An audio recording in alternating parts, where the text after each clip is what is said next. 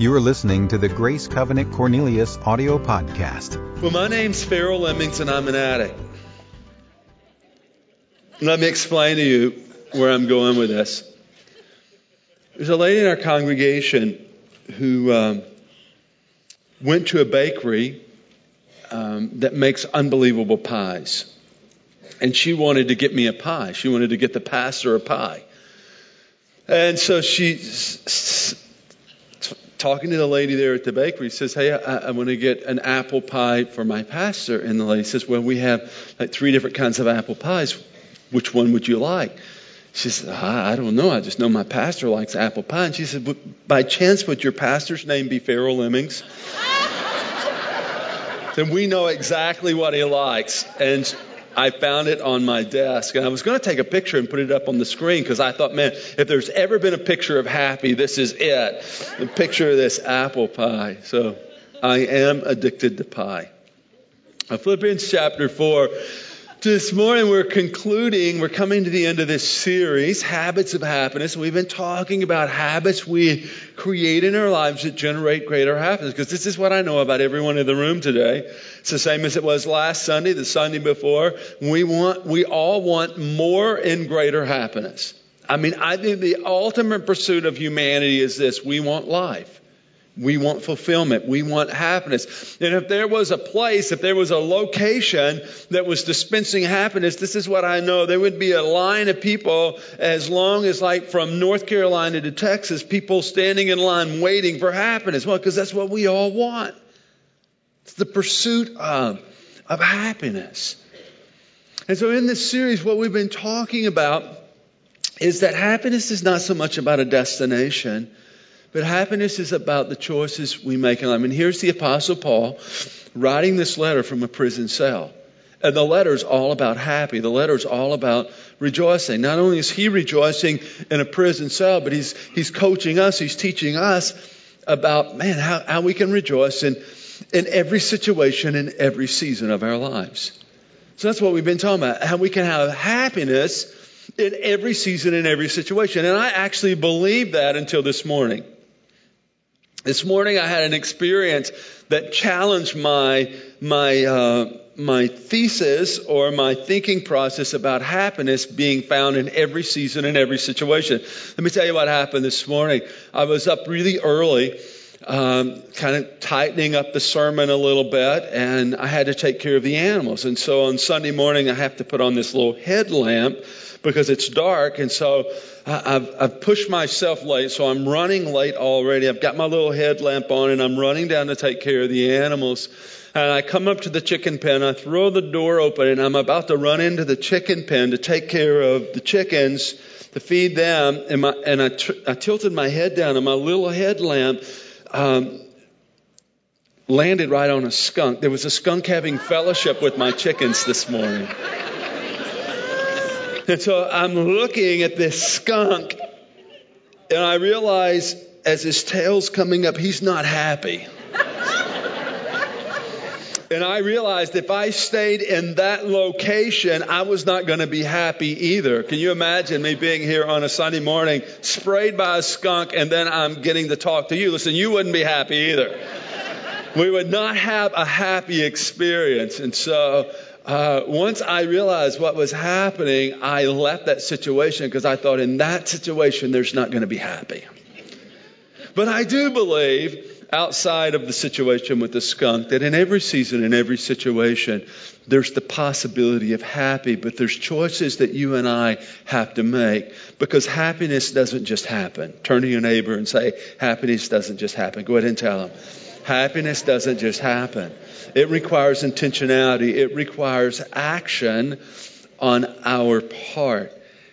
Now, I love, I love the quote that we have there in your quotes by Dr. Jim Rohn. Jim Rohn says, happiness is not, is not something that you postpone for the, for the future.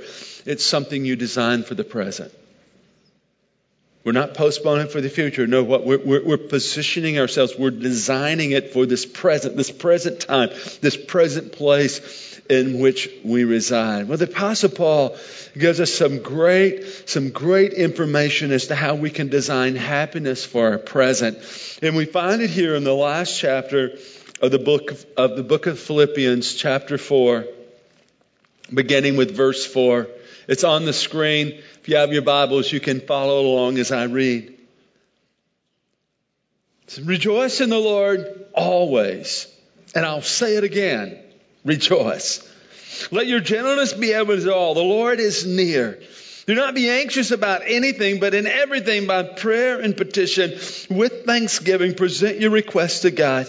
And the peace of God, which transcends all understanding, will guard your hearts and minds in Christ Jesus. Notice verse 8. Finally, brothers, Whatever's true, whatever's noble, whatever's right, whatever's pure, whatever's lovely, whatever's admirable, if anything is excellent or praiseworthy, think about, dwell upon, focus on those things. Whatever you've learned or, or received or heard from me or seen in me, put it into practice, and the God of peace will be with you. Verse 10, I, I rejoice greatly in the Lord that at last you have renewed your concern for me. Indeed, you have been concerned, but you had no opportunity to show it. I'm not saying this because I'm in need, for I've learned, I've learned to be content, whatever the circumstances. I know what it is to be in need, and I know what it is to have plenty. I've learned the secret of being content in any and every situation, whether well fed or hungry, whether living in plenty or want. Notice verse 13 I can do everything through Him, through Christ, who gives me strength. Well, from Paul's words, let me give you some insight as to how you can position your life to discover greater happiness. It begins with this want to rejoice in God's goodness. Want to position yourself to find greater, to discover greater happiness. We want to rejoice in God's goodness. How many of you know that God's goodness is all around us? God's good. I mean, like it's happening all the time. We have God's goodness coming into our lives. So if we're going to position ourselves for greater happiness, we need to rejoice in God's goodness. Here's a couple of scripture verses. You might want to jot these verses down. Psalms 100 verse 5 reads like this, For the Lord is good. He's good and his love endures forever. His faithfulness continues through all generations. And then Psalm 106, 106 verse 1 says, Praise the Lord, give thanks to the Lord, for he is good and his love endures forever. You know, as we recognize and rejoice in the goodness of God, this is what it does. It generates, it generates happiness in our lives. Well, this morning, we want to position ourselves for greater happiness. So we're going to actually put this to work right now. I want you to test this principle out right where you're seated. This is what I want you to do. I want you to turn to your neighbor on your right, and then you're going to turn to your neighbor on your left. And to your neighbor on your right and your neighbor on your left, you're going to tell them two ways in this past week that God's been good to you. Are you with me? We're going to declare God's goodness. So to your right, to your left, two ways that God's been good to you. Go ahead and tell them.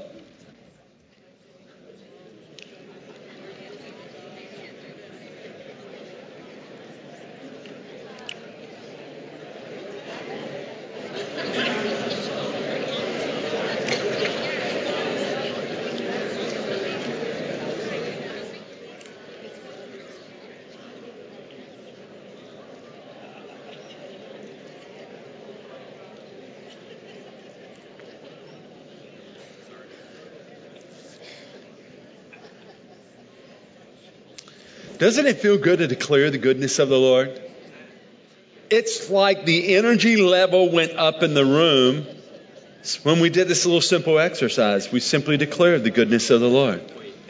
See, when we rejoice, when we recall and rejoice in the goodness of the Lord, as we remind ourselves of that, what does it do? Man, it positions us for happy.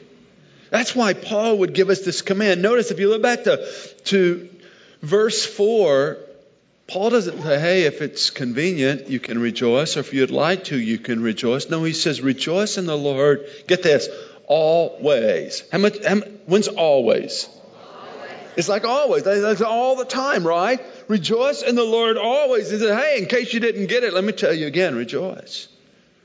And as we rejoice in the goodness of God, again, what does it do? It, it sets us up for happiness, it positions us for happiness.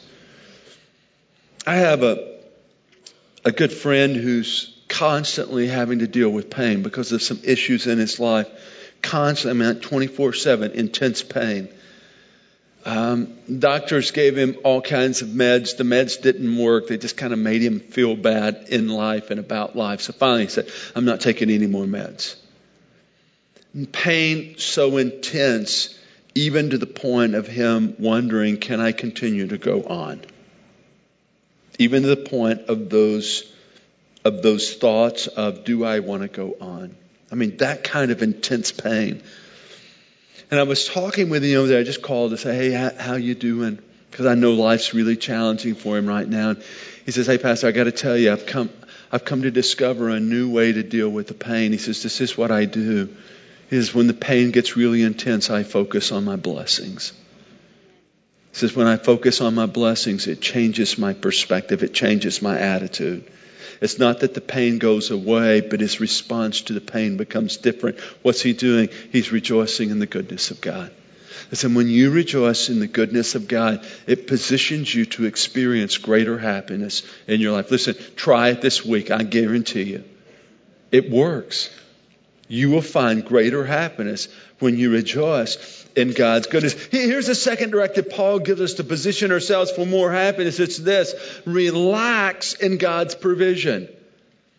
Relax in God's provision. Now, last week we talked about relaxing in God's grace. We want to do that. But we also want to relax in God's provision. If you look back to verse 6, notice what Paul wrote in verse 6. He says, Do not be anxious about anything. In other words, he's saying, Hey, don't worry. Don't stress.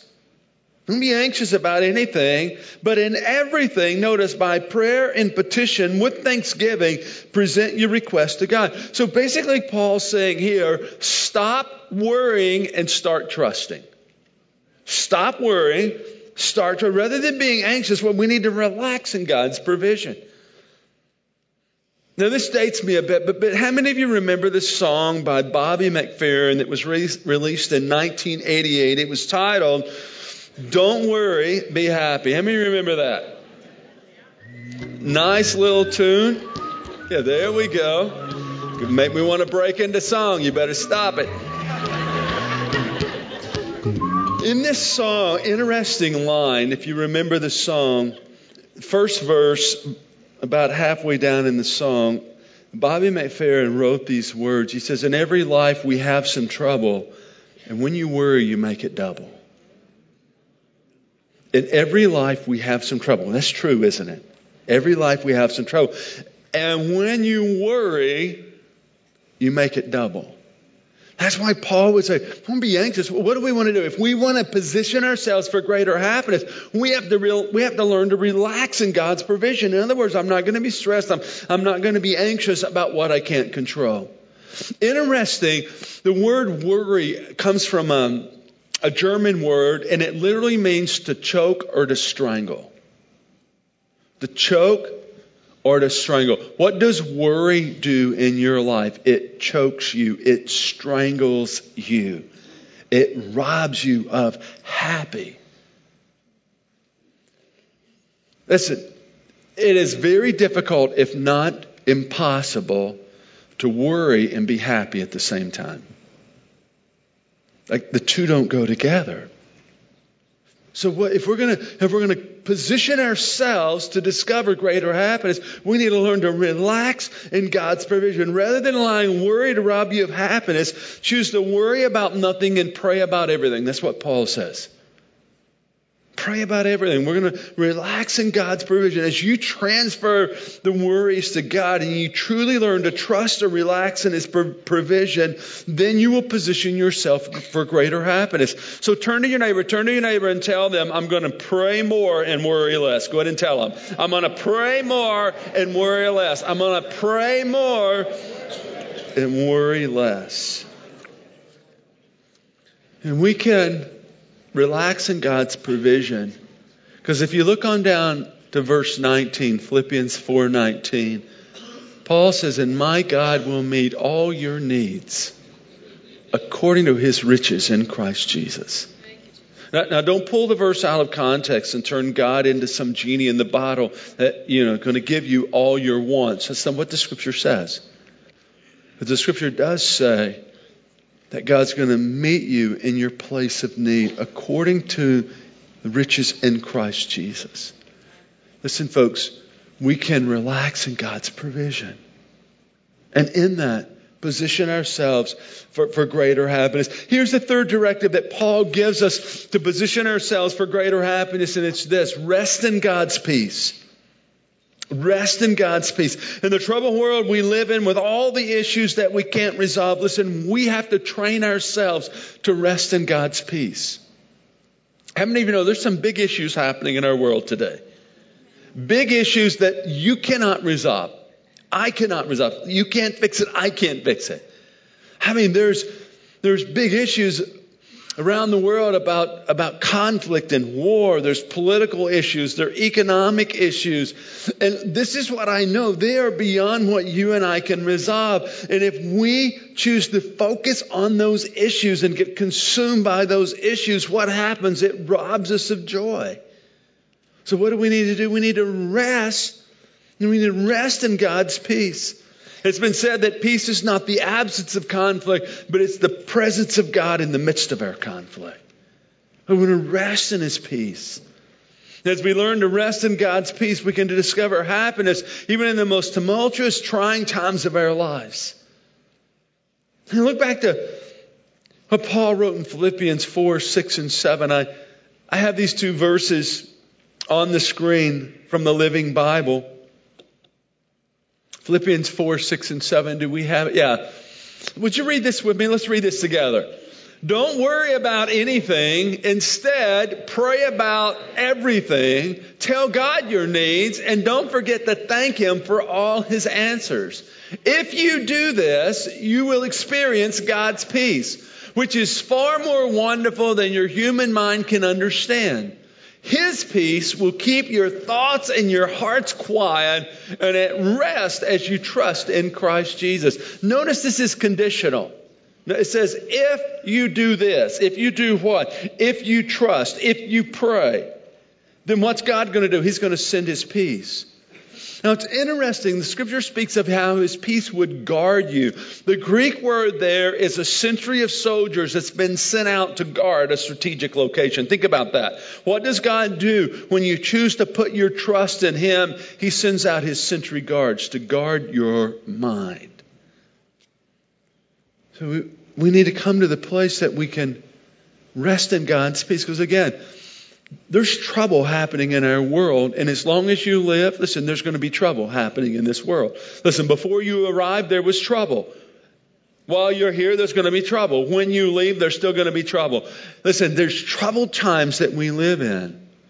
But as we learn to rest in God's peace, His peace that guards our minds, then we can position ourselves for greater happiness in our lives. Here's the, thir- the fourth directive. Not only do we need to rest in God's peace, but to discover greater happiness, we need to revise our thinking. We've talked a lot about this in this series, so I don't want to camp out here long. But let me just, it's, I need to emphasize this. It's really simple. It's not hard to understand. Bad thinking equals bad living. Negative thinking results in negative living. Listen, the opposite is also true.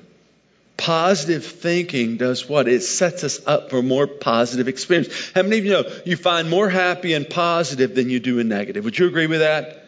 You, will always find more happy where? In positive than in negative. So, when it comes to positioning ourselves for happiness, our thinking is really critical. So, what are you feeding your mind? How are you thinking? That's why Paul wrote these words Philippians 4, verse 8. He says, finally, brothers, whatever's true, whatever's noble, whatever's right, whatever's pure, whatever's lovely, whatever's admirable, if anything is excellent or praiseworthy, he says, hey, think about it. Focus on it. Allow it, allow it to shape how you're processing life. See, as we train our brains to focus on the positive and feed the positive, the life we experience will have greater joy. And I love what Chuck Swindoll wrote. It's there in your notes. This, listen to this quote. He says, These minds of ours are like bank vaults waiting for deposits. If we regularly deposit positive, encouraging, and uplifting thoughts, what we withdraw will be the same. And the interest paid will be joy. That's a great statement. So here's the question What are you depositing? What are you feeding your mind? Because if we want to position ourselves for more and greater happiness, we've got to be feeding our minds the right information. I want to feed positive so we can think positive, so that we can live positive. The final directive that Paul gives us to position ourselves for greater happiness that we, that we need to implement is this we need to rein in our desires. Rein in our desires. Listen, if your desires are out of control and you're always wanting more, thinking that more is going to make you happy, then you're going to be really disappointed. Nothing wrong with stuff in life, but if you're chasing stuff thinking, I've got to have something else, I've got to have more because then I'll be happy, and you're trying to get that, that destination of more, whatever that looks like, listen, you're going to be really, really disappointed. If we're going to position ourselves for happy, then we, we really need to learn contentment. Now, contentment doesn't mean that I shouldn't be focused, I shouldn't have a plan, I should just be status quo. Listen, that's not contentment. Contentment's this contentment is being fully satisfied where I'm at with what I have. It doesn't mean that I can't open my life to more or shouldn't be planning for more or shouldn't be pursuing um, an education or a promotion. I mean, that's not I mean, I think sometimes we think contentment is, is well, I can, you know, I just got to sit here and be satisfied. Status quo. That, again, that's not, that's not what contentment is. Contentment's being fully alive and fully satisf- satisfied in Jesus Christ. Paul, here in a prison cell, could have happy. Why? Because he was content. Look, look back to what he wrote, verse 11 and 12 says, I'm not saying this because I'm in need, for I've learned, I've trained myself, I've taught myself to be content, whatever the circumstances. Says, I know what it is to be in need, and I know what it is to have plenty. I've, I've learned the secret of being content in any and every situation, whether well fed or hungry, whether living in plenty or want. Basically, Paul was saying, Hey, I can be happy in every season, in every situation, because my happiness is not dependent on stuff. That's what he was saying. So we have to learn to rein in our desires. It's a great story, story of a farmer who had grown up on a on a farm all his life. He spent all his life working on this farm, and he kind of got tired of it, to be honest. It, you know, it's like every day. And he thought, you know, I'm just not happy anymore. I'm not happy on this place. I need a different destination so that I can find happy. And so he calls a real estate broker to list the farm. And the real estate broker comes out and assesses the land and goes back to the office and he writes up an ad that's going to be put in the newspaper. But before he puts the ad in the newspaper, he calls the farmer and says, Hey, I just want to read this ad to you and make sure that you're okay with the ad before we before we list the property. And the farmer says, Okay, read it for me. And so the advertisement read like this unbelievable land with phenomenal location, outstanding equipment, um, great livestock, fertile ground, profitable piece of land. At this point, the farmer screamed out, Stop, stop, whoa, that I don't want to sell. Says, I've been looking for something like that all my life.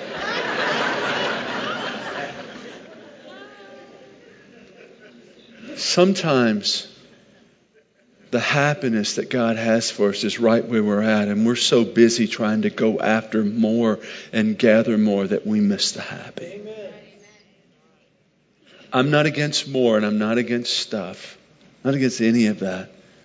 But this is what I know. If you're chasing the things, thinking the things are going to create happy, won't happen. We have to learn to rein in our desires. So we have to, we have to learn, we train ourselves to contentment. Listen, we discover greater joys in our lives when we're content with what we have, grateful for what we own, satisfied with what we make, and generous to those in needs. It's that, my friends, that sets us up for outrageous joy.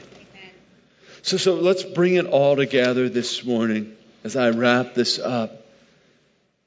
How, how can we position ourselves to discover more life in life? More life in life. Five things we talked about this morning. We're going to rejoice in God's goodness. We're going to relax in God's provision. We're going to rest in God's peace. We're going to revise our thinking. And we're going to rein in our desires. And as you take these principles and you begin to consistently cultivate them into your lives, let me tell you what you're going to find. I guarantee you this this morning, and I can guarantee it because it's the truth of God's Word. You will discover greater happiness. Why? Because you're taking God's Word and you're putting it to work in your life.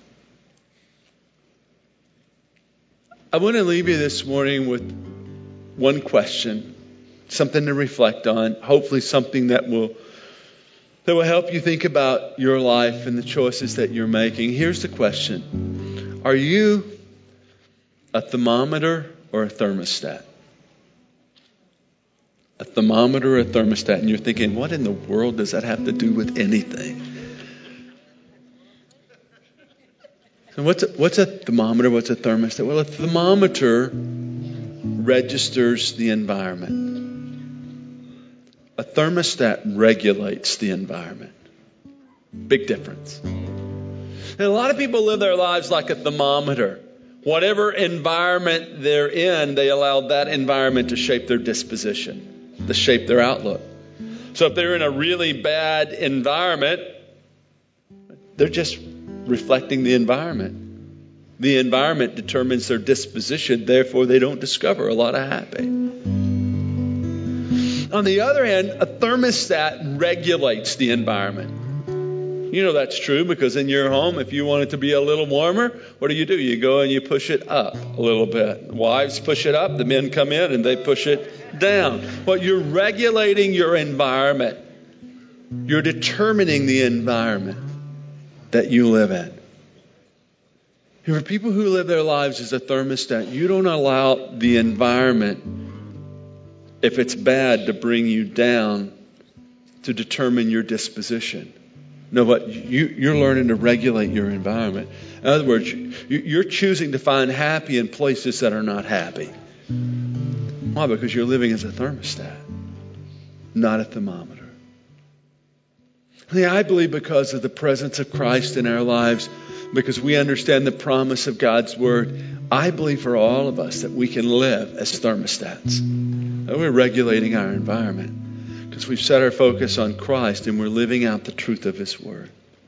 You know, James 1.22 says this, don't just hear the Word, do the Word. Don't just be hearers of the Word, be doers of the Word.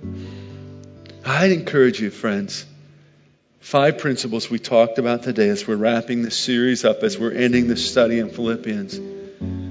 I would challenge you don't just hear the words today, write down a few notes, and go have fried chicken for lunch. Take these principles and begin to work them in your life. And let me tell you what's going to happen. You're going to position yourself for greater happiness than you ever thought you could experience. You're going to find more life in life. Why? Because you're taking the principles of God's Word and putting them to work. Really that simple. You're living it out. Well, Holy Spirit, help us. What I know for everyone in the room today, including myself, we need help. So we would ask today, Holy Spirit, help us take these principles. We talked about five this morning. Help, help us take them and, and work them into our lives. May we consistently, continually recognize the goodness of God. May we rejoice in God's goodness. Holy Spirit, help us to relax in God's provision, not to be anxious or worry and allow anxiety to rob us of, of joy. Holy Spirit, help us to rest in God's peace. There's so much trouble in our world, but God, I thank you that in troubled times we don't have to have troubled hearts. We can rest in your peace. Holy Spirit, help us do that. Holy Spirit, help us to revise our thinking where we have stinking thinking. Holy Spirit, do a transformation. When we have negative thinking, Holy Spirit, help us revise that. Positive thinking that could lead us then to positive life. And Holy Spirit, help us to rein in our desires. Help us to learn this thing of contentment. May we not chase after the stuff, thinking that the stuff is going to bring happy. But Lord Jesus, may we find ourselves chasing after you, you being the focus, and in that being grateful for what you've blessed us with. That place of contentment, Lord, in that we'll find happy. And so, again, Holy Spirit, my prayer for all my friends here today, help us to walk this out. And in those troubled places, those troubled times, those unhappy times, those times when we're around unhappy people, may we remind ourselves that you've called us to be the thermostat, to regulate the environment, and to bring happy not only for our lives, but may we be those who carry happiness to a world that's desperate, that's hungry for happy. I pray these things in Jesus' name. Amen. For more information on Grace Covenant Church, our service times, ministry opportunities, directions, and more, visit us at gracecovenant.org.